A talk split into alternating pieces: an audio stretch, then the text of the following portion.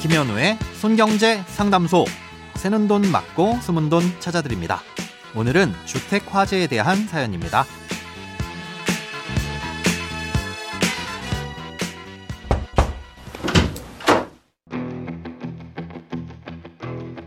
안녕하세요.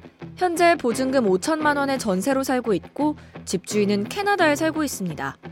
그런데 얼마 전 집에 화재가 나서 전소가 됐습니다. 당시 저는 모친 간호를 위해 며칠 동안 집을 비운 상태였는데요.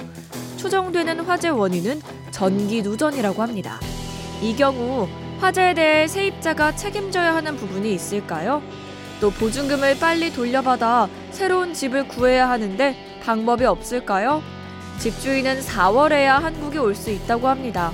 어떻게 해야 할지 막막합니다. 오늘은 청취자 안교숙 님이 보내주신 사연입니다.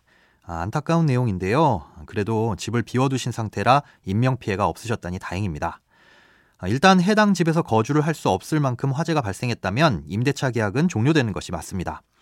일부만 불에 타서 고쳤을 수 있다면 불편하더라도 임대차 계약이 유지된다고 봐야 할 텐데요. 사연자님처럼 지금 전소가 됐다면 임대차 계약의 주된 목적물을 사용할 수 없게 된 것이니까 계약은 그 시간부로 종료된다고 봐야 되겠죠.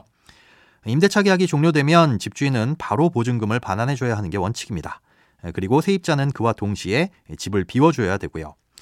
어, 문제는 비워줄 집이 사용이 불가능한 상태라는 거죠. 그래서 집주인 입장에서는 집이 불에 타서 못 쓰게 되는 바람에 얼만큼의 손해가 발생했는지 그 피해액을 정확히 따져서 알려줄 책임이 있고요. 이 세입자 입장에서는 그 피해가 발생한 원인, 즉 화재의 원인이 세입자에게 없다는 걸 입증할 책임이 있습니다. 결국 화재의 원인이 어디에 있냐에 따라서 보증금은 물론 손해배상까지 받을 수 있기도 하고 반대로 보증금을 일부 혹은 전부 못 돌려받거나 오히려 손해배상을 해야 될 수도 있다는 거죠. 대부분의 화재는 그 원인을 찾기가 어려운데요. 사연자님은 전기 누전이 원인으로 추정된다고 하셨습니다. 그렇다면 전기 누전이 발생한 원인이 또 무엇이었는지를 살펴봐야 하는데요. 예를 들어 전기 콘센트를 많이 꽂아서 불이 났다거나 평상시 눈으로 보이고 수선을 해서 쓸 수 있는 곳에서 이 불이 시작됐다면 세입자의 과실로 볼 수 있습니다.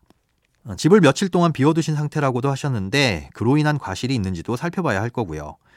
만약 세입자의 과실이 크고 피해액이 보증금을 넘어섰다면 그만큼 배상을 해줘야 됩니다. 아, 그런데 반대로 건물이 오래돼서 벽이나 천장 내부에 있는 전기 시설에 문제가 생겨서 불이 난 것이라면 임대인이 관리해야 될 영역이니 임대인의 과실이 크다고 볼 수 있습니다. 아, 이 경우엔 보증금뿐만 아니라 세입자가 입은 손해도 추가로 배상을 해줘야 됩니다. 아, 그래서 화재의 원인이 어디에 있고 그 과실이 누구에게 있는지를 따져보는 것이 굉장히 중요합니다. 문제는 집이 전부 불에 탔으니 당장 거주할 곳을 구해야 하는데 과실이 집주인에게 있다고 하더라도 집주인은 외국에 있기 때문에 당장 보증금을 돌려받을 수 없는 상황이라는 거죠. 이런 경우에 여유가 되신다면 일단은 집을 얻어서 거주를 하시고 나중에 과실을 따져보는 게 순서일 텐데요. 형편상 새로운 집을 구하기가 어려우시다면 긴급복지 지원이나 주거 지원을 알아보시는 게 좋을 것 같습니다. 각 지자체에서는 화재를 비롯해 자연재해를 입거나 어, 주된 소득자의 실직, 폐업, 혹은 중대한 질병이나 부상을 입은 경우에 생계비나 주거비, 의료비 등을 지원해주고 있습니다. 예, 다만 이런 지원을 받기 위해선 소득과 재산 기준을 충족해야 하는데요. 예, 경제적인 능력이 안 돼서 스스로 주거와 생계를 해결하기 어려운 분들을 지원해주기 위한 제도라서 기준이 조금 까다롭습니다. 아, 예를 들어 소득 기준은 1인 가구의 경우 월 155만 8천 원 이하여야 하고요.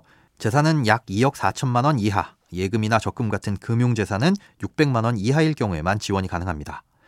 아, 이 기준을 충족하지 못하더라도 한국주택공사에서 임대 아파트를 우선적으로 빌려드리는 사업도 진행하고 있는데요. 사연자님의 상황에 따라 지원받을 수 있는 제도가 다 다릅니다.